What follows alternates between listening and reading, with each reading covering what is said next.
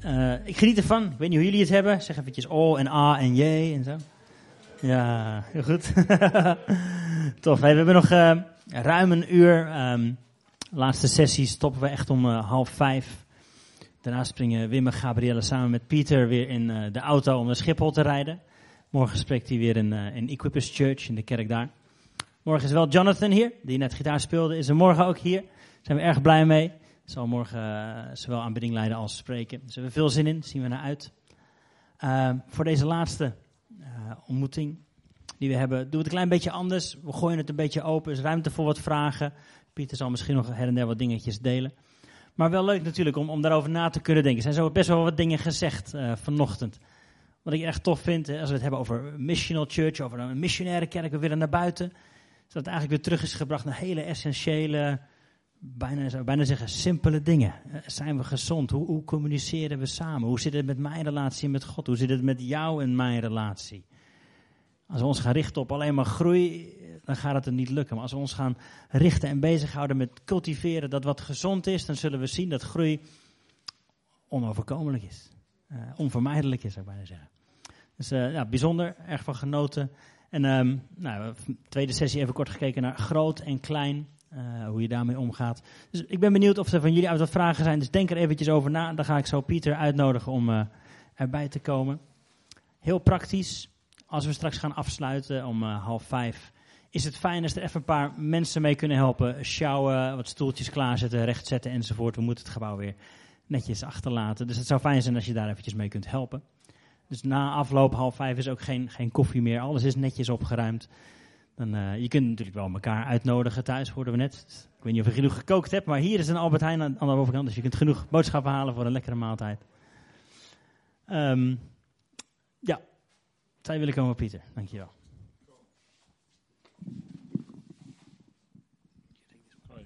Well, I just thought that before I just go into a last session of potential teaching, if there's any questions that you have, and I'm really cool with any questions, uh, then just feel free to just stand up, ask a question. He'll, he'll translate it, and then uh, and then if there's no questions or we finish with the questions, then I'll do a little bit more teaching.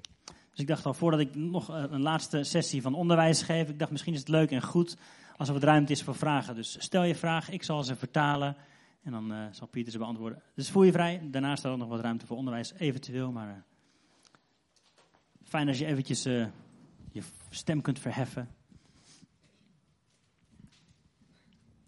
Josje? Ja. Je vertelde eh, dat je. Ik scheiden terug.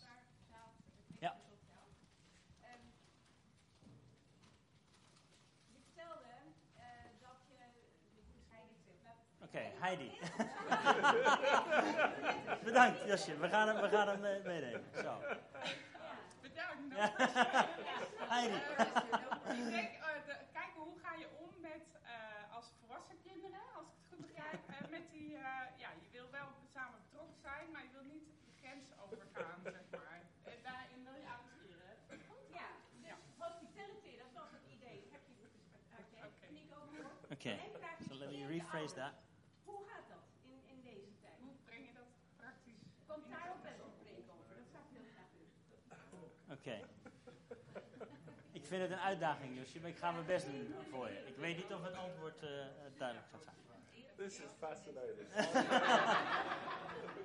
Een van je ouders in So indeed, it's, it's uh, a, a question about so there's the relationship between parents and kids, grown-up kids, honoring each other, letting go, distance but respect. Could you uh, talk a little bit about that? Uh, how do you how do you honor each other in that context? So letting go, but also fully embracing. without crossing boundaries. So, how do you handle him? Well, I, I was going to say it might be better if he spoke. Um, all right. I'll say, I'll say something and then Jonathan can say Uh, his Pieter zal iets vertellen daarover, maar dan ook zijn zoon, Jonathan. En hoe die relatie een beetje gaat. Als One of the misschien. mistakes I think I've seen a lot of my contemporaries make Veel van mijn tijdgenoten hebben eh, een, een fout met name gemaakt. is that bringing people, young people to maturity is a process, Als, als in het leiden van eh, jongere kinderen in het leiden naar volwassenheid, dat is een proces. And one of the greatest gifts that you can give your children as a parent is the freedom for your kids to make their own mistakes. En een van de grootste gaven die je kunt geven aan je kinderen is om ze de vrijheid te geven hun eigen fouten te maken. Now, this is a highly risky strategy En dit is wel een hoog risico, deze strategie. because as a parent, you, you, you have to learn to know when to say no and when to say yes. Dus als, als ouder moet je dus leren wanneer je ja of nee zegt. And if you say no for too long, you create rebellion. Als je te lang en te vaak nee zegt, dan creëer je rebellie. And if you say yes too early, you create vulnerability En als je alleen maar ja zegt, dan maak je er ook een stuk kwetsbaar. unnecessarily. Onnodig. And so, what we tried to do was to, together, my wife and I, discern the capacity of each child. Dus wat wij, ik en mijn vrouw, hebben geprobeerd te doen, is te kijken naar wa- wat is, het, wat is de capaciteit van elk individueel kind. Now, as it happens with Jonathan, we gave him a lot of freedom. Nou, toevallig met Jonathan gaven we heel veel vrijheid. Partly because he was a boy, onder andere omdat hij de enige jongen was. Uh, and partly because I knew his friends, En ook gedeeltelijk omdat ik zijn vrienden kende. particularly in Denmark. Zeker in Denemarken. So I remember one time um, the principal of our Bible college had two boys, three boys that Jonathan is very close to, almost like brothers. De, het hoofd van de Bijbelschool in Denemarken had drie zoons en Jonathan was erg close met die And one day, when he was about 10 or 11 years of age, he came home and he said, We've been exploding fireworks together and making fireworks. En op een dag, hij was een jaar of tien, en toen kwam hij thuis en zei, we hebben samen vuurwerk afgestoken. And my wife was horrified. En mijn vrouw was echt eh, And so geschokt. I went to see, you know, this principal who's also my neighbor and friend. Dus ik and ging I naar het hoofd toe, hij was we, onze we buurman en heard that the vriend. boys were making fireworks. En ze- we zeiden, ja, ik heb gehoord dat die jongens vuurwerk hebben afgestoken. And he said, Yeah, it was great. I was helping them. En hij zei, ja, het was fantastisch, ik heb ze geholpen. And I said, Isn't that a little dangerous? En ik vroeg, is dat niet een beetje gevaarlijk? And he said, Yeah, that's why I was helping them. En hij zei, ja, het is wel gevaarlijk, maar daarom hielp ik ze juist. and his attitude En was zijn houding was, if I teach them how to do it correctly, als ik ze leer hoe het goed te doen, they'll handle it. dan kunnen ze ermee omgaan. You see, the danger is if, if, if you're just saying no, people often end up doing it anyway. En als je alleen maar nee zegt, dan is het gevaar dat ze uiteindelijk het toch gaan doen. So, with our two oldest daughters, Met onze twee oudste dochters you know, I would often stop them watching a movie that I thought they shouldn't see. heb ik ze regelmatig eh, onderbroken als ze een film aan het kijken waren, waarvan ik dacht, kijk die maar niet. But the problem we found out in time was that all their friends were seeing it, Maar het probleem was dat uiteindelijk al hun vrienden het wel gingen kijken. and then they would just lie to us and go watch it at their friend's house. En dan logen ze tegen ons en gingen ze gewoon bij hun vrienden kijken. So, so we had two problems now. One, they were seeing what we didn't want them to see, and two, they were now lying about it in order to do it. Dus nu waren er twee problemen. Eén is dat ze het uiteindelijk toch gingen zien. En nummer twee is ze logen erover. So we would say, well, if you want to watch the movie, watch it here, and we'll we'll talk about it with you. Dus onze oplossing was, we zeiden van als je deze film graag wil zien, kijk hem dan hier en dan praten we er samen over. So with our children, Dus met onze kinderen we watched the whole Harry Potter series, hebben we alle Harry, Harry Potter films gekeken. all of them. Allemaal. We had them in our home, We hadden ze in ons huis. and we talked with all of our kids about the things in there that we thought were disturbing. En we hebben het met elk van de kinderen erover gehad, over alle scènes waarvan wij dachten, hoe, hoe ga je daarmee om? So that when they were with their friends, Dus toen ze met hun vrienden daar waren, oh yeah, I've seen that. oh ja, dat heb ik gezien. they didn't feel like they were missing out. Dus ze hebben daarin niets gemist. Now that's a judgment call that you make. Maar dat, dat onderscheid moet je zelf maken. But for me, if, if a child gets to the point of 18 Maar voor mij, als een, als een kind uiteindelijk 18 wordt, where they're old enough to vote, waar ze oud genoeg zijn om te old stemmen, enough to get married without your permission, oud genoeg zijn om te trouwen zonder jouw old toestemming, enough to die for their country, oud genoeg om te sterven voor hun land. but they don't have confidence to make a decision on their own, Maar als ze dan nog geen eh, zelfvertrouwen hebben om zelf beslissingen te maken, then I think we failed as parents. dan hebben we als ouders iets niet goed gedaan. So if they need to be confident to make a decision at 18, they better start learning at 13 and 14. Dus als ze, ach- als ze op hun achttiende eh genoeg zelfvertrouwen moeten hebben om beslissingen te maken, moeten ze dat ook al leren op hun So twaalfde, part of the honor as a parent is is me allowing my teenage children to actually make some decisions on their own, even if I don't think they're the wisest, as long as I don't think it's going to damage them permanently. Is een van de dingen waarop wij onze kinderen hebben geëerd, is om ze al vanaf jonge leeftijd de kans te geven om zelf foute of goede beslissingen te maken. So when we lived in Denmark for eight years, Dus toen we acht jaar in Denemarken woonden, my wife and I moved back to England eh, gingen wij, eh, ik en mijn vrouw, terug naar Engeland. and left Jonathan and his older sister and one of the younger sisters in Denmark. We left them there. Toen lieten we Jonathan samen met een van zijn oudere en een van zijn jongere zussen daar wonen in Denemarken. Terwijl wij So naar the house we were renting, he and his sister took over, Dus het huis wat we daar huurden, dat ging over naar hem and en the younger sister we put into a Christian boarding school. En die jongere zus ging daar in een interne school. And then I would visit every month. En elke maand ging ik langs. So that was a huge decision. Dat was echt een grote beslissing. But it's, it's all about trusting your kids. Maar dat had alles te maken met het vertrouwen van kinderen. And it's a process. En dat is een proces. And they will stuff up En ze maken er soms een soortje van. from time to time. Af en toe. But you've just got to be there to, to. The question I ask myself: Did they learn the lesson? En de vraag die ik mezelf dan stel is, hebben ze ervan geleerd? You know, and if they've learned the lesson, why should I make them feel any worse than they already feel? En als ze ervan geleerd hebben, waarom zou ik ze dan minder goed moeten laten voelen? And so, you know, we've just tried to do life in that way. And and now our adult children actually ask us for advice all the time. En nu eigenlijk komen onze volwassen kinderen allemaal naar ons toe om te vragen om advies. But they make their own Maar choices. ze maken wel hun eigen keuzes. So now you can say how you experienced it. Jonathan, Um, it's all one big lie. yeah. I think, I think the thing is, there's, there's never a hard and fast rule. er is nooit echt één duidelijke regel of zo.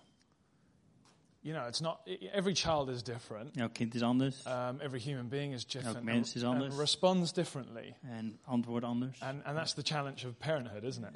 Dat is de uitdaging van het Um, ouder zijn. I think I'm always, when people ask this question, I always think about the prodigal son. Eh, als mensen deze vraag stellen, moet ik altijd denken aan de verloren zoon. You know, the pro- prodigal son essentially turned to his father and said, I wish you were dead, I want half your money. En die verloren zoon in dit verhaal gaat eigenlijk naar zijn vader toe en zegt: Ik wou dat je dood was en ik wil al je So geld. to say, to say I want your inheritance was to basically say, I wish you were dead now so that I had your wealth. Want de vraag die hij stelde was eigenlijk voordat die vader overleden was. Dus heel And, uh, ongepast. and I want it and I want to go live life my way. En ik wil het en ik wil eh, leven op mijn manier leven. Now, here's the thing. We know by the end of the story that this is a wise father. Aan het eind van het verhaal komen we erachter: dit was een wijze We vader. know that this is a loving father. Een liefhebbende vader. This isn't an abusive father. Het is geen gemene vader. So there's no reason as such for the he, the son hasn't grown up in a horrible household. Dus hij is niet opgegroeid in een heel slechte omgeving of zo, die jongen. He, he doesn't have any good reason for this type of behavior. Hij heeft niet per se een goede reden voor dit soort gedrag. we can't point the finger at the father. We kunnen niet wijzen naar de vader daarom. But, but what does the father do? He gives him freedom to make that decision. Maar de vader geeft hem wel de vrijheid om die keuze te maken. I think, I think often, you know, 18 year olds, you're old enough to make the decision. You're not wise enough to know what the decision should be. Als je 18 jaar bent, ben je oud genoeg om die beslissing te maken, maar niet altijd wijs genoeg om de juiste beslissing te maken. And, and honestly, and speaking as a younger person in all respect and honor, what were you like at 18? En eh, als een klein beetje jongere mens, een man, vraag ik aan jullie, hoe ging het eigenlijk met jou toen je 18 was? How many mistakes did you make? Hoeveel fouten heb jij wel niet gemaakt? I think sometimes we expect, you know, a younger generation to be so much, you know, to not make the same mistakes that we did. Eh, soms verwachten we van de jongere generatie om minder fouten te maken dan dat wij het deden And that's an unfair Dat is expectation. eigenlijk niet eerlijk. We can hope and we can pray they don't. We kunnen het hopen, we kunnen bidden, But at the end of the day, they, they make their decision. maar But, uiteindelijk moeten zij die keuzes maken. but, the, but the key thing is what you don't want to do is create a household where the prodigal son is afraid to return to. En wat je liever natuurlijk niet wilt, is zo'n soort huis creëren waar de verloren zoon niet meer naar terug durft te komen. C- creating an environment where if I go back there, I know I'm judged. Eh, dat hij zeker weet dat hij veroordeeld wordt als hij weer thuis komt. I know what they think about my En ik lifestyle. weet wel wat ze van me denken I daar. know how they talk about me. En ik weet hoe ze over me praten. All the father, you know, it says the father ran out on the road to meet him.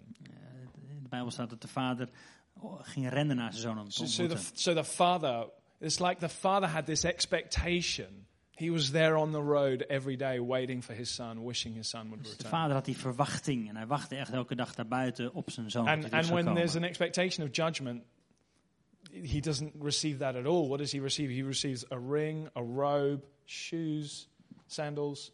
Sorry. Dus die, jongen verwachtte misschien wel eh, veroordeling, maar dat kreeg hij natuurlijk helemaal niet. Hij kreeg een mantel en eten en ring en sandalen en noem maar op. you know, everything that speaks of part of the family, kingship, ownership. En alles wat daar spreekt over deel van het gezin zijn. And, uh, and that's what it's like. You know, pers- personally for me, I didn't make great decisions at 19, Eh, persoonlijk voor mij, ik maakte niet de beste keuzes toen ik 19 was. but, but they were my decisions. Maar het waren wel mijn keuzes. And, you know, I learned to take responsibility En ik them. moest daar verantwoordelijkheid voor And nemen. now at 28, En nu, 28, um, he's the first guy I run to. hij is de eerste man waar ik naartoe ga. So I tell you what, uh, a scenario a couple of weeks ago, Een paar weken geleden gebeurde dit. I, uh, you know, I had I had an email come through, and it was one of these emails that just sort of tears you apart quite personally. En dit was een, er kwam een e-mailtje binnen. Dat was een van die e-mails waarvan je helemaal gebroken wordt. It was, you know, personal sort of attack, bullet points. Echt, oh, bullet points, punt voor punt, persoonlijk aanvallen. And um, and I was in the office, and, and I went through these emotions. I was angry, and then I started crying. En Um, ik zat in het kantoor en ik ging door al die emoties heen. Ik werd boos, ik begon te huilen. and, and somebody walked into the office, so I thought, I just want to get out of here. I don't want anyone to see me. En iemand kwam binnen in het kantoor, dus ik dacht van nou, ik ga And, even naar um, buiten. Ik wil and niet I dat iemand me I ziet. ran into the back room, En ik ging naar achteren een kantoortje. and the only person that was sitting in that back room was, was, was P3, was dad. En de enige die daar in dat kantoorzelfde kantoortje zat, was mijn vader. Daar. I just thought, typical. I just, I just wanted two seconds. I don't want to see anyone. En And, ik there wilde eventjes alleen zijn, niemand zien, maar ja, typisch. and he looked at me within two seconds. He said, "What's wrong?" En hij keek me aan en hij wist en hij zei, nou, wat, And- wat is er aan de hand, jongen? And I just, I, you know, I fell on the couch. I cried. I poured, you know, I just cried and cried and cried. En ik viel op de bank en ik begon te huilen en te huilen. And um, and you, know what he did? En weet je wat hij deed? Uh, he got down on his knees Hij ging naast me and, knielen and you know, he bear hugged me. En zo'n grote, dikke And, and I knuffel. cried, you know, snot and everything in his shoulder for the next five En minutes. voor vijf minuten kon ik alleen maar huilen, huilen en There wasn't questions. Who did this? Who said what? Hij, stelde niet allemaal vragen, It wasn't an interrogation. Het was geen wasn't who was right, who was wrong. fout of goed of wie wat wat. It was just open arms. Schoon, open armen. And, and we cried together. En we huilden daar samen. And he just prayed peace over me. En hij kon vrede over me uitbidden. And sometimes I just think that's the best thing we can do. En soms is dat gewoon eigenlijk het allerbeste wat je kunt doen. As parents, you know, they become adults, they're going to make mistakes. Can we love them through their mistakes? En als ouders weten we dat onze kinderen fouten zullen maken, maar kunnen ze daar dwars doorheen liefhebben. You know, Proverbs, Proverbs 22, 6. Spreuken 22, 6. Proverbs 20, I think it's Proverbs, Proverbs 22, it might be 6. Um, says, teach a child according to the Lord's ways, I think. Hmm. Actually, one, one translation says, teach a child according to his bent, and he will not depart from it when he's older. Hmm, daarin staat zoiets als, leer een kind eh, de juiste weg te gaan en hij zal er niet van afwijken als hij ouder is. And I could share a whole testimony actually about this, about, about how my parents, as I was growing up, were the first people to notice my gifting and invest in it, not the last. Hmm. En ik, het persoonlijk getuigenis ervan een heel verhaal is hoe mijn ouders als eerste mijn talent herkennen en als eerste daarin investeerden. So, like when I was 14, they bought me a. It's a long story, and I wish I could unpack it, but we don't have time, do we? Um, it's a long story, but they bought me a guitar when I was 14, and it was just so far and above and beyond, way beyond my talent. Ja, toen ik 14 was, hebben ze een gitaar voor mij gekocht die eigenlijk, eigenlijk veel te goed en te groot en te duur was. But they noticed my bent, Maar ze wisten hoe ik gemaakt was. and they were the first people to invest heavily into it, En ze waren de eerste die daar flink in investeerden. invest into that heart of worship. Investeren in dat hart van aanbidding. And you know, we we notice what's on our kids' lives, we invest into that, and when they're older, they won't depart from it.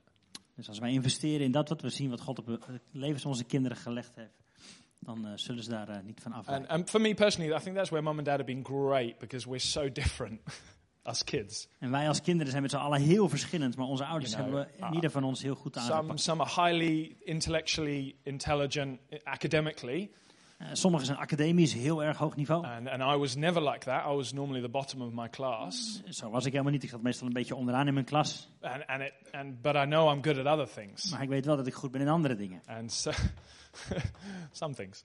Sommige dingen. I don't know, I'm talking now. Is that, is that helpful?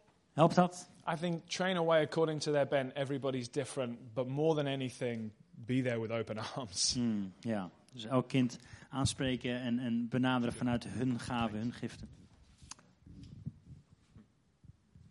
Yes, mooi. Dank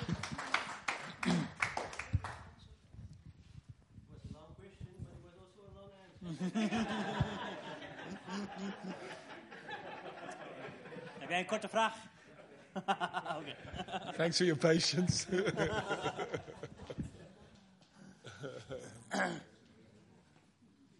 Oscar, over here. you were talking about the, the, the, the small church and the big church. Yeah. And, uh, so in your church, do you have cell groups, or how do you accommodate to have in a large group that you both have the small and the, and the large? How do you do that? Yeah. Okay. Uh, korte vraag, Pieter. Ik vat hem even samen. Mag je meteen zeggen of het goed was? Hoe ga je ermee om in jouw grote groeiende kerk met inderdaad grote kerk en kleine kerk? Heb je iets van celgroep of zo? Of hoe doe je dat? Is dat wat je zegt? Top. Yeah. So we do have about 18 small groups in our church that we call connect groups. We hebben inderdaad in onze kerk een stuk of 18 celgroepen. Wij noemen dat connect-groepen. Um, here's the thing about small groups: when they work well, they're fantastic, and when they don't, they're they're like going to hell. Klein dingetje over celgroepen of connectgroepen. Als ze, als ze goed werken, zijn ze fantastisch. Als ze slecht werken, dan lijkt het alsof je naar de hel gaat. Do, do, you- do you know what? I- If you've been around church long enough, Snap je waar ik het over heb? Als je lang genoeg in de kerk bent geweest, dan snap je waar ik het over heb. And so there is there is a way of doing small group that is very very life giving, and there's a way of doing it that I think is just nightmarish for any leader. Dus dit is een manier van, van eh, kleine groepen doen dat leven geeft, maar er zijn ook manieren waarop het je echt naar beneden trekt. So I don't think we we didn't worry too much about small groups for the first three years of our church life. Wij hebben eigenlijk niet zo eh, gekeken naar kleine groepen in de eerste drie jaar van ons eh, bestaan. But once we reached, you know, around about 150, 200 people, we really had to seriously think about them then. Maar toen we ongeveer 150, 200 mensen hadden, toen zijn we echt gaan nadenken over celgroepen, kleine because we groepen. had a building where we were very intentional about connecting after meetings. Want we hadden een gebouwtje waar we echt heel, heel doelbewust aan het connecten waren tijdens en rondom meetings. And so, so we do. We have about 18 groups, as I said, currently. We probably need to raise that closer to, to 30 groups. En we hebben inderdaad nu, wat ik zei, een stuk of 18 groepen, maar waarschijnlijk moeten we meer richting de 30 And so gaan. in the next six months, I'll be, um, I'll be making a push to see that take place. Dus in de volgende komende zes maanden ga ik daar een, een flinke duw aan geven. So, so in our groups, we have a very simple formula: great hospitality, En eh, we hebben een hele eenvoudige formule. Goede gastvrijheid, open home. een open huis. Play a DVD that is an eight-minute summary, video summary of the Sunday message, En dat is gewoon een hele korte samenvatting van de preek van afgelopen zondag op DVD of YouTube. and then facilitate three questions, which is all about how do we apply this message to our En lives. daarna stellen we eigenlijk aan elkaar drie vragen met hoe pakken we deze boodschap en maken we dat heel praktisch in ons leven. Each group is an hour and a half long. Elke groep duurt ongeveer anderhalf uur. It finishes, Het einde, of, and people are told you can stay, but you're free to leave now if you would like to. eh, mensen worden dan na die anderhalf uur gezegd joh, je mag naar huis gaan, maar je mag ook nog eventjes blijven. And so that's our little formula, Hele eenvoudige formule. and it works really well. En het werkt prima. So the people who love hanging about just stay late. Dus de mensen die ervan houden om nog even te blijven hangen, die blijven later. People who feel who have busy lives don't feel guilty about leaving. Eh, mensen die drukke levens hebben, die hoeven zich niet schuldig te voelen over op tijd naar huis gaan. And um, yeah, it, it serves us well. En het helpt ons prima. So strong emphasis in the small group on application. Dus eh, sterke nadruk op toepassing in die kleine groepen. Yes. Cool.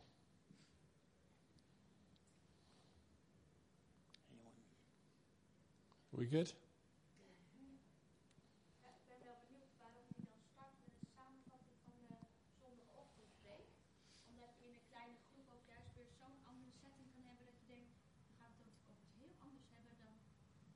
Oké. bijvoorbeeld je bent met alleen maar mannen, of je bent met alleen maar vrouwen, of je bent met alleen maar moeders. Oké, zal ik kort samenvatten? So just uh, wondering why you would have a, uh, a short summary of the last Sunday uh, message. While every group can be different, there can be different uh, situations of people or, or, or circumstances. So why would you start with something um, like more general? Yeah. Well, here's let, let me give you my experience, which is very much the British context Dus dit is mijn uh, Britse, Engelse ervaring. and, and my journey. So, En- en so- mijn reis, so mijn I'm not in any way saying this is universal. I'm sharing my experience in my context. Dus dit is mijn ervaring in, in mijn context. Het is niet per se een universele regel. I've tried it that way, the way heb- you're suggesting. We hebben het inderdaad op die manier geprobeerd, dus in verschillende groepjes over verschillende onderwerpen. And I've observed a number of dynamics. En dan zie je een paar verschillende dynamieken. The, the first dynamic is that it becomes a platform for frustrated preachers to preach their message to the group midweek.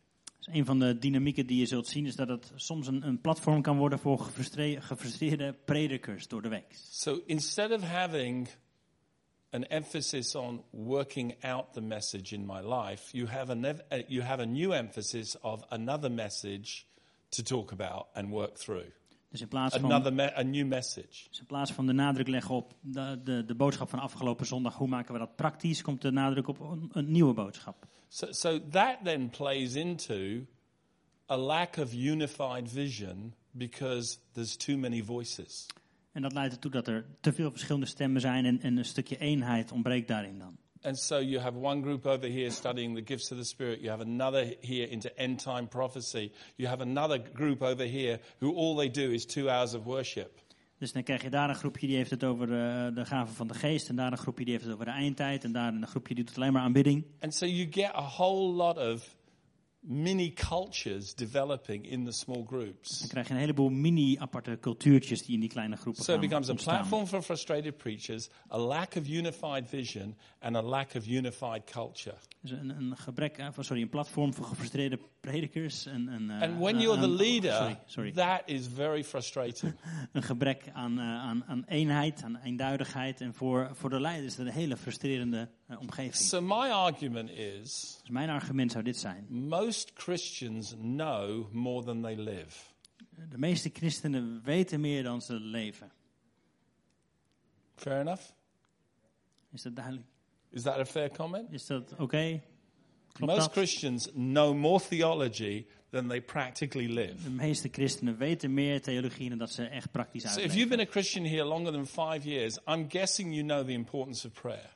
Dus als je christen bent voor meer dan vijf jaar, dan denk ik haast dat je het, belang van gebed wel kent. I'm guessing you could show me some scriptures that have really spoken to you about prayer. Ja, je kunt me waarschijnlijk een paar bijbelteksten aanwijzen die daar echt wat over te zeggen And hebben. I'm guessing if you're fairly competent, you could probably teach for 15 or 20 minutes on prayer. En als je redelijk eh, zelfvertrouwen hebt, nou, dan kun je best wel een preekje geven van 15, mi- 15 minuten over bidden. But if I say to you, how long do you pray for? Maar als ik dan aan jou vraag, ja, maar hoe lang bid je dan? That is a completely different kettle Dat of is fish. een totale andere vraag. So in our small groups, we emphasize the application, which you don't get to do on Sunday. Dus in onze, eh, onze kleine groepen leggen we echt de nadruk op toepassing. Daar waar je op zondag misschien wat minder tijd voor hebt. So, so, so we answer the so what question. Dus we beantwoorden eigenlijk de nou en vraag. So this Sunday, I taught on Jesus is our healer.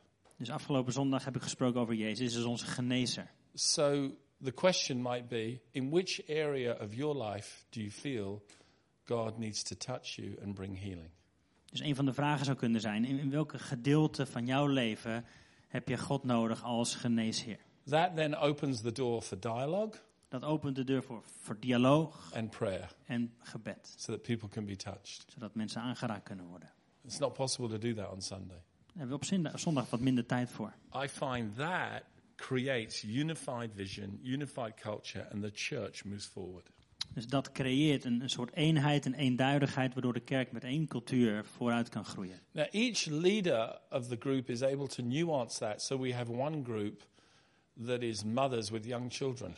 En elke, elke leider van de groep kan er natuurlijk wat nuances in aanbrengen. Een van de groepen is moeders met jonge kinderen. So the way that the dynamic of that group is slightly different than when a group of guys get together. De, de dynamiek van, van zo'n soort groep is natuurlijk totaal anders dan wanneer alleen maar mannen samen zijn. But they're still wrestling with the same questions. Maar we hebben het nog wel steeds over dezelfde vraag. But, but the application is different for each, for Maar each de group. uitwerking en toepassing is anders voor elke groep.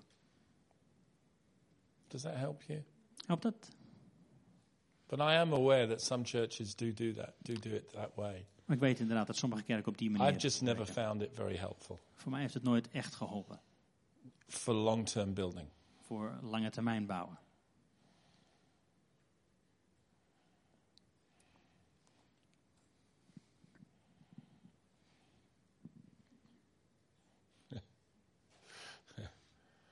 I've got more grey hair than you. Ehm, andere vraag nog? So, so Let me- j- maybe please hear I- me here. I'm not saying this is the only way. I'm not saying I'm right, you're wrong. I'm not saying any of those things. I'm just sharing my experience. Ik zeg niet, jij bent fout, ik heb, heb, het, ge- goed of zo, maar dit is doing. mijn, mijn ervaring. Pieter?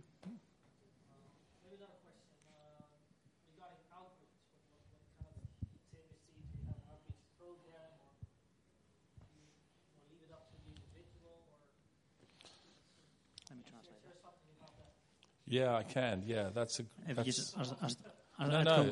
I, I was going to kind of teach into that a little bit, actually. So, but het gaat over eh, uitreiken naar buiten, heb je daar eens iets van een strategie voor? Of laat je dat aan individuen over? Wat is je aanpak? So, so here's my take. D- dit is mijn idee. Um, every single person is a missionary. Iedereen zoals we hier zitten is een zendeling. And your mission field is the context that is often vocational that God has placed you in. En jouw zendingsveld heeft vaak te maken met die plek waar God je ingezet heeft. Of So in je werk of noem maar op. at a university, that's your context. Dus als je student bent op de universiteit, dan is dat jouw If you're a context. teacher in a school, that's your Een context. leraar op school, dat is jouw context. Teaching is your vocation, your mission field is those students. Het lesgeven is dan jouw vakgebied, maar jouw zendingsveld is die, diezelfde club. Now, now, Jesus said, I'm going to send you out as sheep amongst wolves. Jezus zei, ik ga je uitzenden als schapen onder wolven. That's already a scary metaphor Dat is al een enge metafoor. because we're the sheep. Wij zijn de schapen in het And he's verhaal. sending us out amongst wolves. En hij stuurt ons richting de In other wolven. words, Jesus is saying, I will put you in a hostile environment. Met andere woorden, Jezus zegt, jij komt terecht in een vijandige omgeving. There's nothing more hostile potentially than a mission situation where people don't know God, but you do. Eh, Het is misschien niet zo eng als een plek waar jij komt als christen, waar niemand iets te maken heeft met God en niks ervan But then weet. he said, in that hostile environment, be wise as a serpent and harmless as a dove. Eh, Jezus zegt, en in die, in die omgeving, in die vijandige omgeving, wees zo slim en sluw als een slang. So your job in that context Dus jouw taak in is die not to context, tell people everything you know about Jesus at every opportunity. jouw taak is niet per se om alles wat je weet over Jezus altijd maar tegen iedereen te vertellen. Your primary responsibility in that context is to love people by serving people. Jouw eerste verantwoordelijkheid in, in welke context dan ook is, eerst houden van mensen door ze te dienen. So I think in any church community there needs to be what I call a two-pronged attack. Yeah. Oké. So En- en- attacking from two directions. Oké, in, in elke context, vanuit elke kerk, is er een soort eh, aanpak vanaf twee kanten. There's what we decide to do corporately as a church to serve the community. Dat is wat wij doen als een geheel, als kerk, om onze omgeving te dienen. And then there's what we do individually within our context to serve. En dan is er wat wij als individuen doen in onze eigen context. So in, in our context, we decided we would open a coffee shop. Dus in on- onze context hebben wij besloten om, om een coffeeshop, in, een Engelse And coffeeshop in our main te openen. shop in Holland is different, Peter. oh right, okay. That's what we do. A coffee house to open it in Engeland. Okay. Well, you'd certainly get a lot of people. That's that. it. Daar trek je wel veel mensen mee waarschijnlijk. But the second thing we did was the hall in which we meet, which is similar to this, we would clear away the chairs, put out soft toys, and invite mothers with children from five and under to come and play. En wat we ook nog gedaan hebben, is onze, onze ruimte waar we kerk hebben normaal gesproken, net zoiets als dit, hebben we helemaal leeggemaakt en hebben we volgezet met eh, soft eh, toys, zeg maar. Soort ballenbakachtige dingen om moeders en kinderen uit te nodigen. So we get roughly 700 people a week coming through our coffee shop and coming through our play area. Dus ongeveer 700 mensen per week komen binnen, of in onze koffiehuis, of in dat speelgedeelte. And all we do is we serve them. En alles wat we doen is, we dienen ze. Serve them with great coffee, We geven ze uitstekende serve koffie, them with great toys for their kids to play, spelen met heerlijk speelgoed.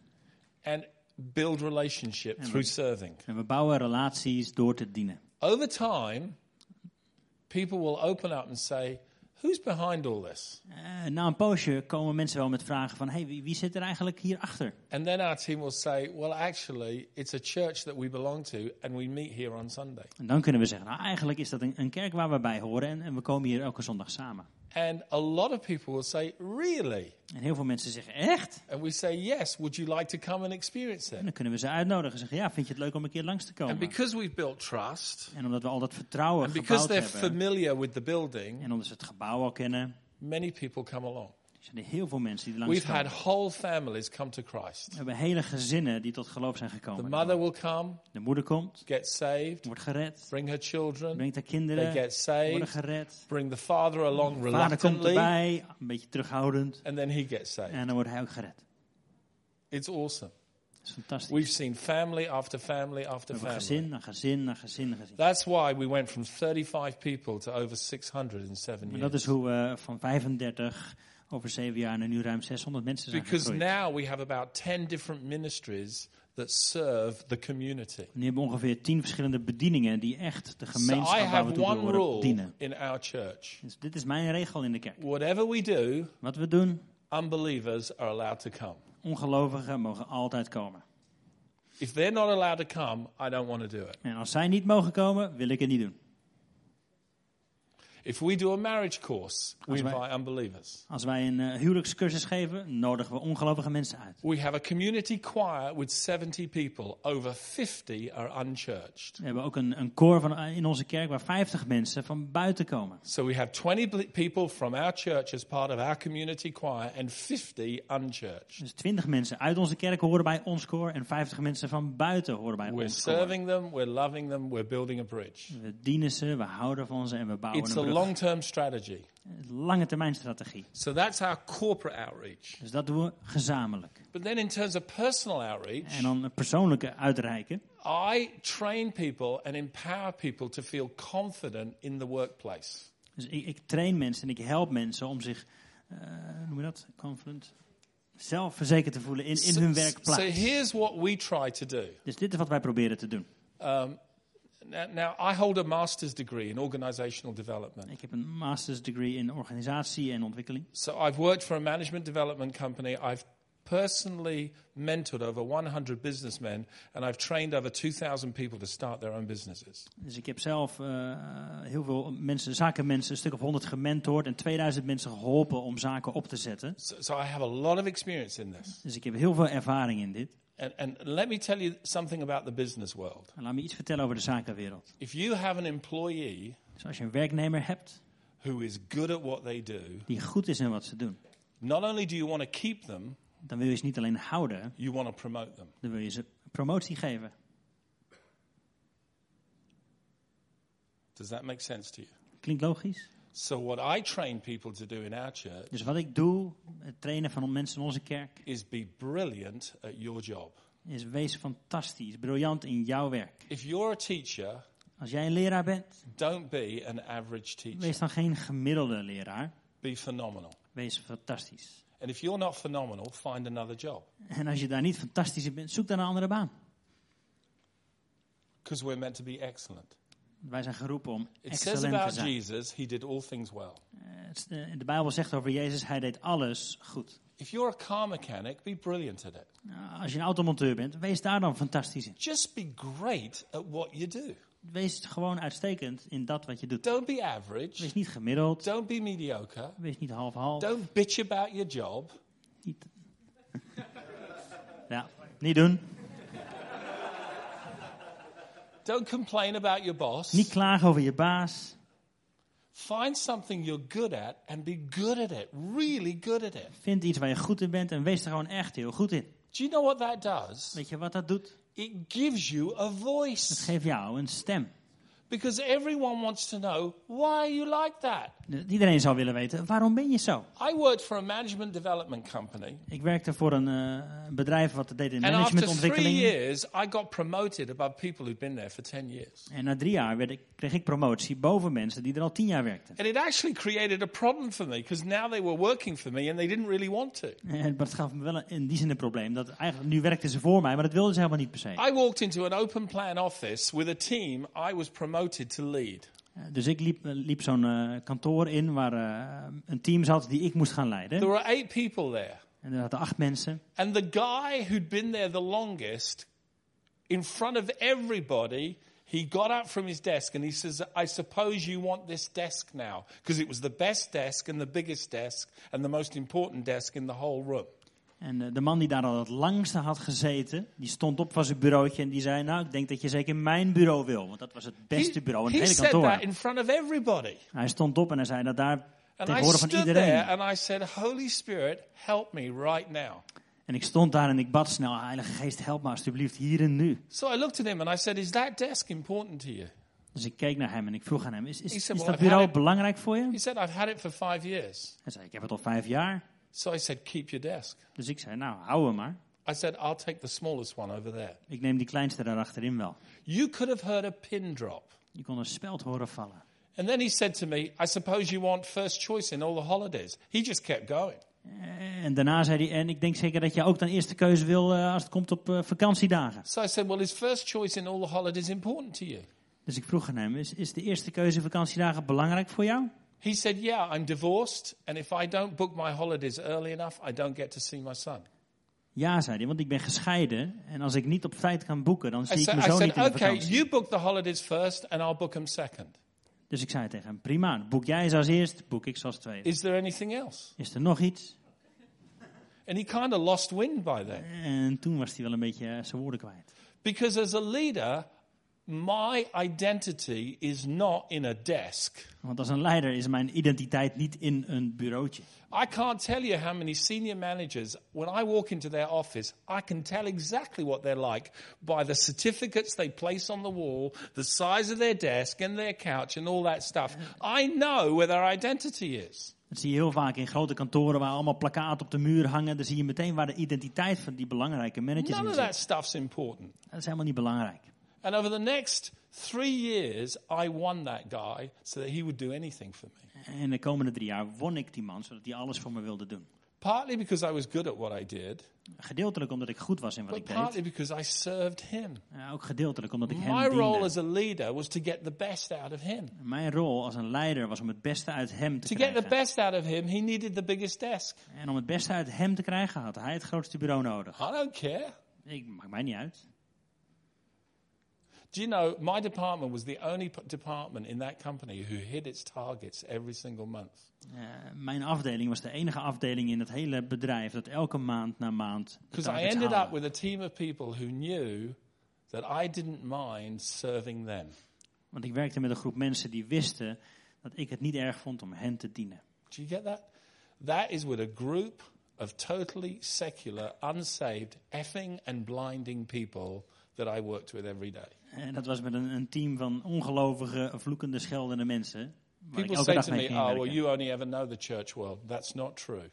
Ah, je hebt alleen maar in de kerk gewerkt, zeggen mensen wel I know the business world, I know the Bible college world, and I know the church world. So theologians can't pull one over on me, businessmen can't pull one over me, and church people can't pull one over me. I've lived in all those worlds. Dus ik heb, ik heb gewerkt in, in de zakenwereld, in de bijbelschoolwereld, in de kerkwereld. Dus eh, kan omgaan met theologen, zakenmensen, noem maar op. God's truth works in any context. Gods waarheid welke, werkt So in elke to be context. a missional church, Dus als wij een, een missionaire kerk willen zijn, first thing you need to do is be great at your job. is dan nummer één in wat je gaat doen. Wees goed, uitstekend in wat jij doet. that will give you a voice. Want dat geeft jou een stem. Uh, I was wondering how you started after you finished uh, the Bible college. What did you do then? You start a church. You start some. To start a church. Okay, well, for seven years, I was an associate pastor in a church that existed. Oké, dus de vraag was, wat deed je? Hij heeft bijbelschool ge- gestudeerd, maar ook lesgegeven erop. Wat is je... Oké, dus toen hij jonger was, heeft hij inderdaad de bijbelschool gedaan. En in Denemarken was hij leraar op bijbelschool. Ja. I was a teacher in a Bible school much later. Yeah. So I was seven years associate pastor, eight years a senior pastor, two years a swimming teacher, Moment, moment.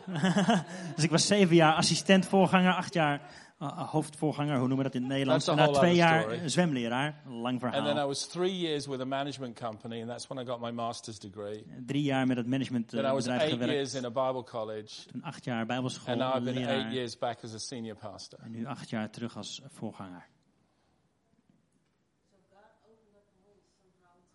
He did. And here's the interesting thing the whole time I was doing all of that, I always saw myself as being in ministry.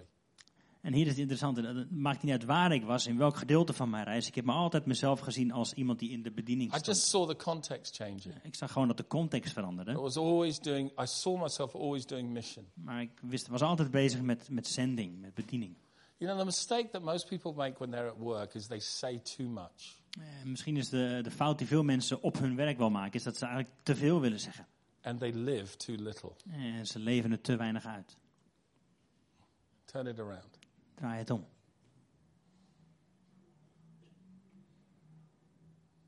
Yeah, Yes.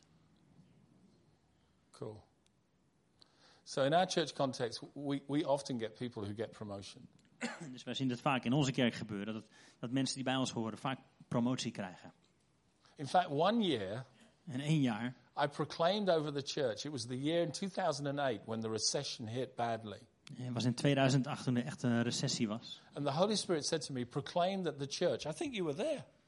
It should be Um, 2010, I think. It said, pro- proclaim this church a recession free church. Dus dat, het was een jaar dat de recessie echt had toegeslagen en dat, dat God tegen Pieter zei, eh, spreek over je kerk uit dat het een recessievrije kerk is. And as soon as I did I thought, oh my God, what have I done? En toen ik dat had uitgesproken dacht ik, oh mijn help, wat heb ik nu But gedaan? that year, Maar dat jaar everyone in debt had their debt paid, zagen we dat iedereen die in de schulden zat, eh, afbetaald was. Iedereen die zonder baan zat, kreeg een baan.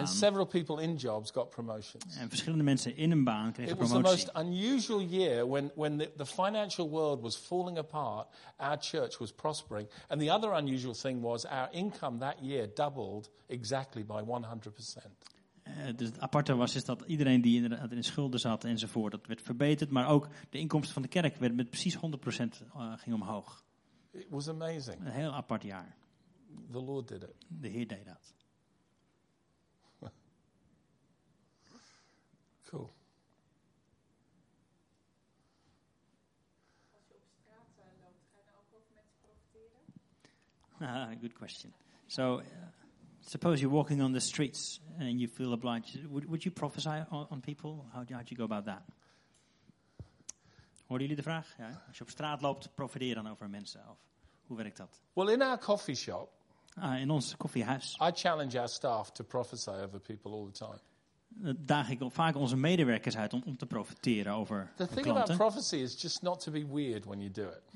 Het dingetje met profetie is wel, wees niet te raar als je dat doet of zo. So, so, for instance, you know, like if Jonathan came in as a customer in the shop and I didn't know him, Stel dat Jonathan binnenkwam als een klant in and I felt like the. Lord gave me a word for him, En ik heb het idee dat God een woord voor hem you geeft. know, I could do the charismatic thing. Dan zou ik het hele charismatische kunnen doen. You know, I feel like the Lord's given me a word for you, Ik denk dat de Heer me een, een woord voor jou gegeven heeft. you know, and uh, He wants you to know He loves you, En hij wil dat je weet dat, je, dat hij van je houdt. and uh, da di da di da. En bla bla bla.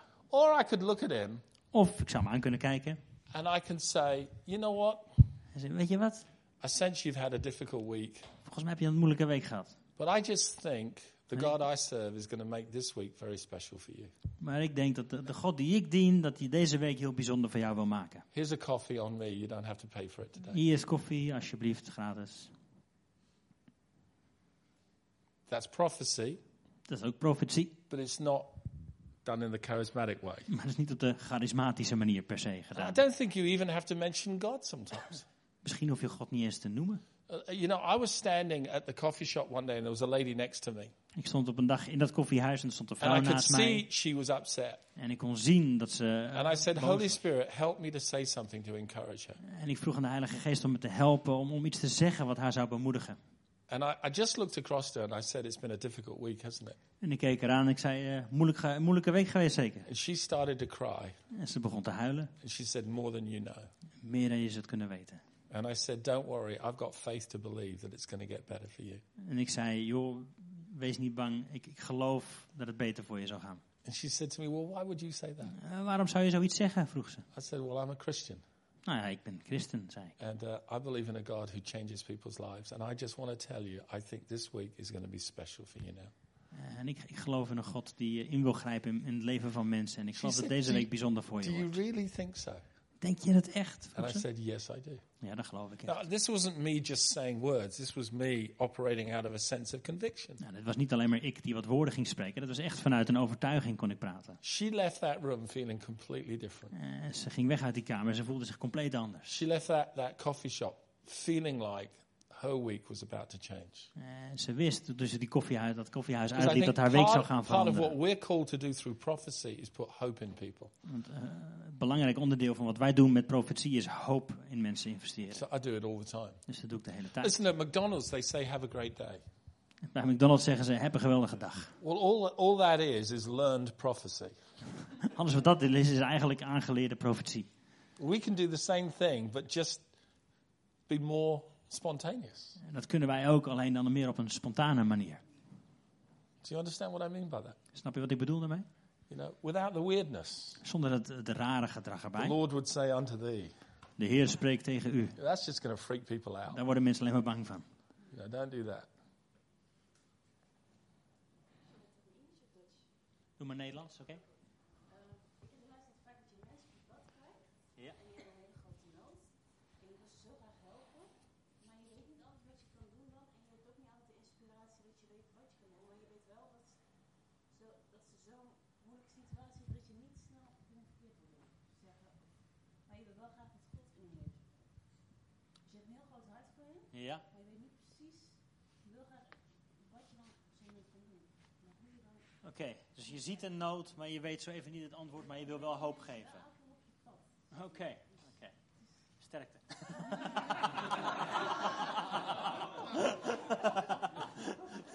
Ik zat even kort in het Engels, is dat oké?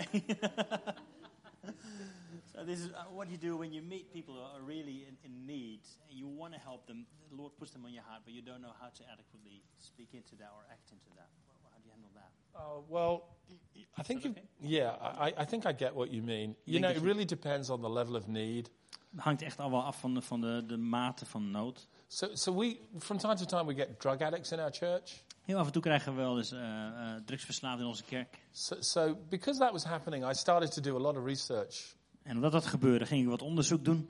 And I connected with several people who'd worked with drug addicts for over 20 years. En ik, eh, ik raakte in contact met mensen die al twintig jaar in dat veld aan het And werk what I waren. discovered was that in our area, there's actually a great group of people dealing with that particular issue. En ik kwam erachter dat eigenlijk in ons woongebied was er een groep mensen die daar uitstekend mee om kon gaan. So rather than to reinvent the wheel, I directed these people to those people. Dus zonder het wiel opnieuw uit te moeten vinden, heb ik ze in verbinding gebracht met die bestaande groep mensen. And I think that principle is we don't always have to be the ones who provide the, the, the need, but we can connect them with people who are better resourced to do it. Eh, Het principe daarachter is, is dat wij niet altijd zelf het antwoord moeten zijn of geven, maar dat we ze wel kunnen verbinden met mensen die dat wel kunnen. So, the, so there's a number of organizations that we as a church partner with. Dus er zijn een a- x-aantal organisaties waar wij partner van zijn als kerk. So we partner with a local food bank that feeds the poor. Lokale voedselbank. We partner with a, an organization called International Justice Mission that, that saves girls out of sex slavery, and it's the only organization in the world that prosecutes the offenders. Dus een, een andere organisatie die eh eh, sekstrafficking tegengaat en mensen eh, daarbij helpt. And then with drug addicts, we connect with this, this other group. And so there's a number of organizations we connect with and meet need through them. So, so I think you've just got to know what your limitation is. Is this a need way beyond what you as an individual or as a church can handle? Het is goed om af te vragen, is dit, is dit een nood waar wij tegenaan lopen die, die ik of wij als een kerk moeten beantwoorden of moeten we verbinden met een andere club? But, but we have, for instance, a number of single mothers in the church. We've bought cars for them. En we hebben ook wat, wat eh, alleenstaande moeders in onze kerk en daar hebben we auto's voor kunnen kopen. We, we can do that. Dat kunnen wij.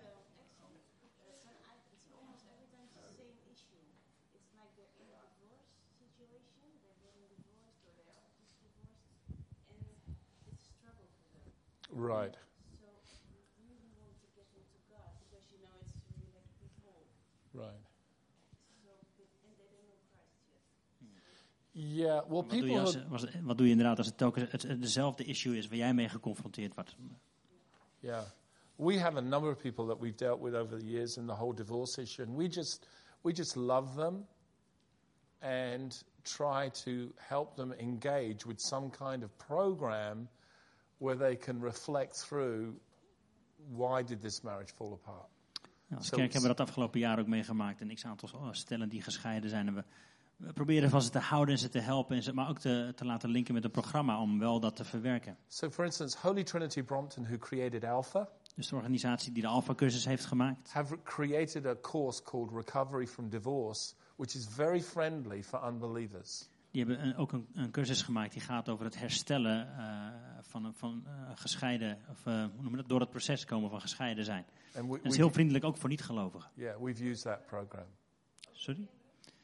For kids of divorced people?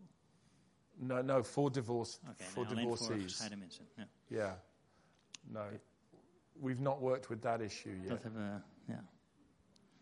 Ja. Ja, that's a whole different group. Yeah, it is a different group. Yeah, we've not we've not dealt with that yet in our context. I'm sure it's very real. Yeah. So there's 10 more minutes in the session, so if there's any questions, otherwise we're going to round it up, I think. Peter John? Monique? Nou, ik zit graag even in het Nederlands. Ja. Eh, mijn kinderen die zijn antigeloof. Maar eigenlijk zou ik ze zo graag wel eh, daarbij willen betrekken. Hoe- hoe- Wat adviseer je me daarin? Hoe kan ik dat het beste doen? Okay. So Monique says about her, her children don't believe or almost anti. Uh, how do you engage with that? Well, you've just I'm I'm take it you mean adult children. Yeah. Young adults, yeah. Yeah, yeah. I would give them space and love them. Dus ruimte geven, van ze houden.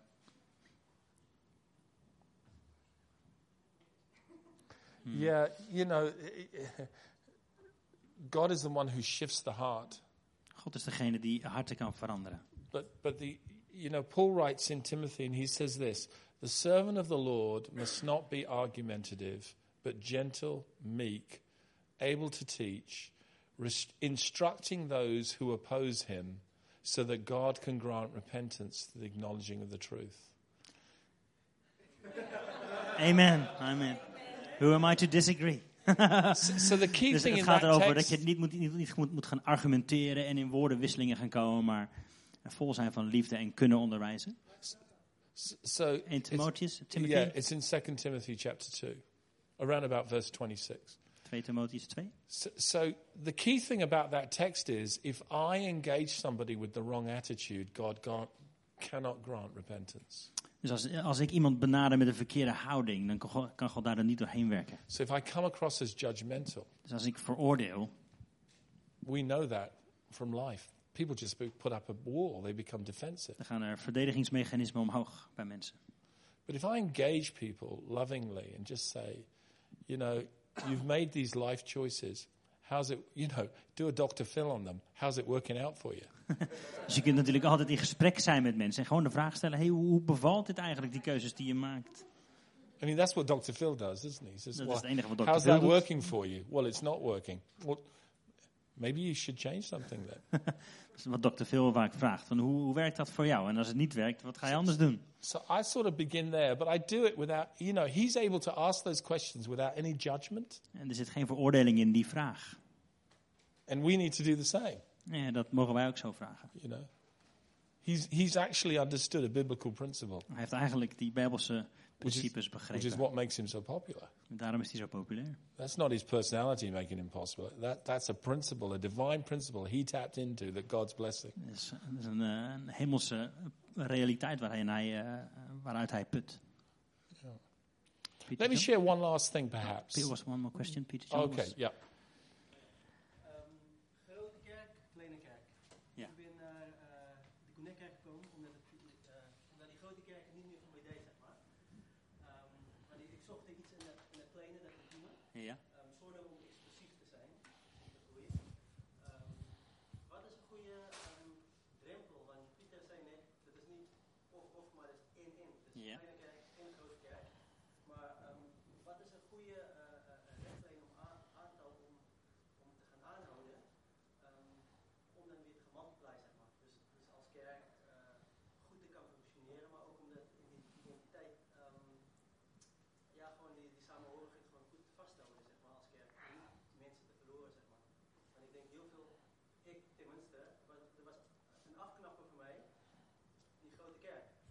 Snap je? Dus die kleine kerk past bij mij veel beter dan, dan, die- dan die grote kerk. Oké.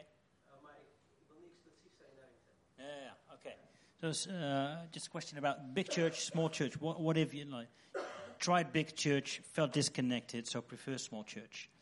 Uh, is there like a, a line or a, a maximum number of people even that you should say, well, now we should multiply, or how, how, how does it work? Could you give some input?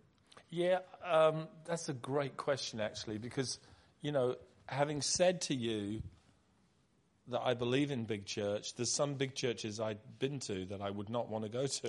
Ik heb natuurlijk wel net tegen je gezegd, ja, ik geloof ook in grote kerk, maar er zijn ook grote kerken waar ik geweest ben en ik denk van, nou, dan kom ik liever niet. So, so some expression of big church are better than others. Dus sommige uitdrukkingen van een grote kerk zijn You beter know, dan, and dan big andere. church is all about the event, the celebration. Dus een grote kerk kan zijn alles om, over het event, over die, die And as viering. long as we understand that's what you're trying to do, En als we snappen dat dat is wat je aan het doen bent, it's a great way of reaching and teaching a large number of people. eh, op die manier kun je wel heel veel mensen bereiken en onderwijzen.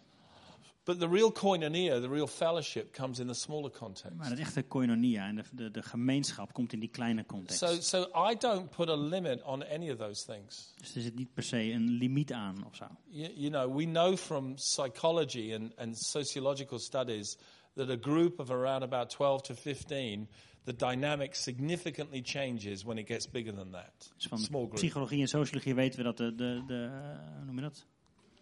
dynamiek van, van een groep van 12 of 15, dat dat verandert als het veel groter wordt. So, so we're always recommending to our church, to, to leaders, hey, listen, when you get around about 15, think about creating two groups. Dus als je kleine groepen hebt, celgroepen, connectgroepen, never- en je hebt die 12 of 15 en er komen er meer, ga dan andere groepen maken. Dat is onze aanbeveling. we have one group in our church that's actually around about 28. Er is één groep in onze kerk waar er ongeveer 28 komen nu. And it works because it's a big home and they're Asians and their culture is very rooted in hospitality. So it seems to work. Het werkt, want het is een groot huis, en Aziatische mensen, enorm gastvrij, dus daar lijkt het te So werken. that group breaks all the rules. Dus die groep breekt eigenlijk alle regeltjes. And I just let it happen. En het gebeurt gewoon. And then we have a Filipino community in our church. They break all the rules. Er is ook een Filipijnse gemeenschap, en die hebben ook hun eigen regels. And it's partly because it's a bit of an imported culture into our context. Het is ook een beetje een geïmporteerde cultuur in onze So, you know, I never apply something legalistically. I always just try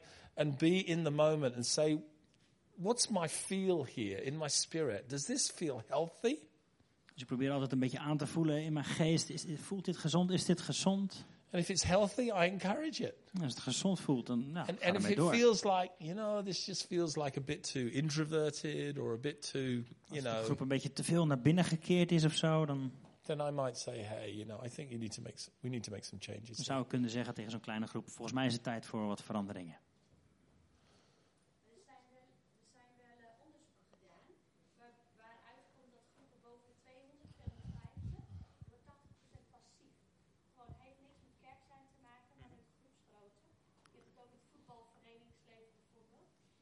Zijn mensen die zeggen, nou, een kerk van 200, 250, dan moet je gewoon gaan splitsen. Want anders wordt het te veel passief. Okay, what about what about passivity? So if uh, there's there's research done, groups of 200 people or plus, uh, 80% will be passive in that. Uh, uh, would, would you recommend it to split up, or how, how would you handle that? How would you address that? Well, it, it, it just depends. You know, I'd need to look at your 200 and compare it to my 200. Ik zou naar jouw 200 moeten kijken en die Because- vergelijken met mijn 200. Because here's the thing we do church every day. Wij doen kerk elke dag. Every day. Elke dag. So I have, in our church of 600, we have 70 volunteers in our children's ministry alone. Dus in onze kerk van 600 hebben we 70 eh, vrijwilligers alleen al voor onze kinderen. So we have big teams. Dus wij hebben grote teams. We have 35 in our hospitality We hebben er ministry. 35 in onze gastvrijheid team. You know, we have 35 in our hosting ministry. 35 mensen die de koffie regelen. Uh, we have about 25 in our youth ministry. 25 bij de jeugd. We have 30 in our worship team. 30 30, nearly 40 mensen in 40. ons aanbiddingsteam. in our worship team. So, so if you come to our church, als je naar onze kerk komt, you, you'd see people sitting on Sunday dan zul je ze misschien zien zitten op zondag. but you wouldn't see them sitting on Monday. Maar je zou ze niet zien zitten op maandag. And you'd see that people attend one service and then serve in another En service. je zult misschien zien dat mensen naar de ene dienst komen om te ontvangen en de andere dienst So we komen om call te it dienen. attend one, serve one. Dus dien, dien één, kom één. So the only people who are not involved are the people who've only been in our church two months. Dus de enige mensen die echt niet betrokken zijn of zo, zijn mensen die heel kort in onze kerk Because we, komen. we just draw them in. We trekken ze gewoon naar binnen. So, so that's because, as a leadership, we're intentional about equipping people for life through faith in Jesus Christ. We're intentional about Omdat we als doing it. leiderschap echt de intentie hebben om mensen echt te trainen eh, voor het leven door Jezus te dienen. Yeah. So I agree with you. The 200 thing you talked about, that has been the traditional model of church. But missional church kicks that out of the ballpark and says, we're not going to have church that way. Dus in het verleden was er inderdaad sprake van die 200 grens. Maar de hele manier van missionair kerk zijn is een totaal andere manier die daarmee afrekent.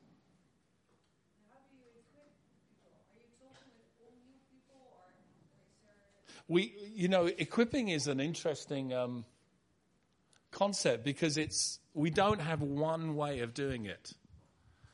So, so, so we have a multifaceted way of approaching equipping, depending on who the person is and what their context is. Dus het toerusten van mensen kan op heel veel verschillende manieren en tijden gebeuren, afhankelijk van de persoon en de persoonlijkheid. So we've just started an organization through some businessmen in our church called Global Initiatives. Zo zijn net een andere organisatie begonnen via wat zakenmensen in onze kerk. Die- So, so that's specifically to disciple businessmen. En dat is specifiek gericht op het discipelen van zakenmensen. And, and then we have a whole group of people that go into schools and do assemblies and teach. And these, these are young people, young graduates in their 20s who volunteer to go and teach in schools and influence schools. Er zijn ook nog een hele groep eh, net afgestudeerde gasten die naar, naar scholen gaan, lagere scholen, middelbare scholen, om daar mensen te So with that group, because they're graduates, we teach them with another graduate who has a master's degree in theology, and they do two hours of theology on a Monday night, and then they do three hours with me on a Friday morning. That's how we disciple them. Er is ook een soort bijbelschool die ze daar gedaan hebben met, eh, of, of hebben opgezet binnen de kerk. And, and then we've got another group of people, uh, a, a group of teenagers, and we use people in their early, late teens, early 20s to disciple our teenagers on a Friday night. And most of that discipling is through fun and games. Dus eh, bijvoorbeeld voor de tieners zijn er eh, gasten van 18, 19, begin 20, die eigenlijk door middel van sport en spel en heel veel plezier ook daar mensen discipelen. So we don't have a one size fits all. And I'm, sus- I'm suspicious of programs that do that. Dus het is niet één manier van eh, alles eh, op dezelfde manier doen. En ik word al een beetje kriegelig Because van één manier. discipling is essentially a life related dynamic. Uiteindelijk gaat het om een, een levensverbonden zijn. You know, follow me and I will make you. Volg mij en ik zal jou. So we're always maken. inviting people to partake of a journey. Dus we nodigen mensen altijd uit in het and to gaan do van de life together. And in that process of doing life together, we change. Om samen het leven te doen learn. en in dat proces zien we verandering. I think we need to round up. It's Okay. 4:30. Does that help you? Okay. Cool. Beautiful. Do you want to round up? Yes, it's 4.30. Het is half vijf inderdaad. Dus we gaan deze dag ook afsluiten. Ehm, misschien kunnen we gaan staan. Een beetje de spieren strekken, benen rekken. Er ligt, een, als het goed is, een geven kaartje op je stoel. Eh, de meeste mensen van ons, zoals we hier zitten, eh, je hebt als het goed is keurig betaald voor deze dag. Zijn we blij mee. Daar kunnen we de lunch van betalen. Kunnen we investeren in deze tijd samen. Als dat niet gedaan is, kom na afloop eventjes naar mij of naar Heidi toe. Dan, dan eh, wordt wat alsnog geregeld. Eh, dit geven kaartje is om te investeren eigenlijk in het werk wat Pieter daar aan het doen is in Engeland. En zoals hij hier een dagje komt, doet hij eigenlijk wel vaak in andere kerken in andere landen. Dus we willen dat ook gewoon ondersteunen en hem daarin aanmoedigen en daarmee zegenen. Dus mijn vraag ehm, om dat kaartje eventjes te pakken. Denk er even over, bid er even over, vul het in. Eventjes met vermelding van, dat zou super zijn. Mag ik een eh, pianotje van je, Edward? Dan gaan we even korte tijd nemen om eh, dit biddend af te sluiten. Bidden werkt altijd beter met muziek, hè? yes, onze handen openen. Zeg, Heere God, dank u wel voor deze dag. Dank u wel dat u wereldwijd uw kerk aan het bouwen bent. Dat u wereldwijd met levende stenen uw tempel aan het bouwen bent. En dit is wat we willen zeggen. Ik wil een levende steen zijn. En her en der zullen er wat dingen van me afgepikkeld en gebijst mogen worden. Heer, u bent mij aan het vormen, maar ik wil een levende steen zijn. Ik wil ingezet worden in uw tempel, in uw koninkrijk op deze aarde. En ik wil bidden, Heer, dat dat wat gezegd is vandaag, dat dat mij en ons vormt. Ons denken verandert, ons denken vernieuwt, ons hart vormt. Zodat we beter kunnen omarmen die plannen die u voor ons heeft. Voor ons persoonlijk, voor ons als gezinnen, voor ons als kerk, kerken, kerk wereldwijd. Dit is ons gebed. Laat uw koninkrijk komen en uw wil geschieden. Heer, en in de komende tijd willen we dat omarmen, Heer. De volgende stappen die we mogen gaan zetten. We willen die uitdagingen aangaan. We willen die, die groei omarmen, op wat voor vlak dan ook. Dat u doorgaat, dat u gelooft in ons. En dat uw plannen groot en hoog zijn. We willen u bedanken voor deze dag met Pieter en Jonathan zo samen. Voor alle praktische dingen die we zo samen met elkaar mogen beleven. Maar ook voor uw woorden, voor uw wijsheid. Heer, we zegenen hen in hun werk in, Engeland, in Europa en daarbuiten. Dat u ze beschermt, dat u ze zegent. En dat u ze geeft wat nodig is.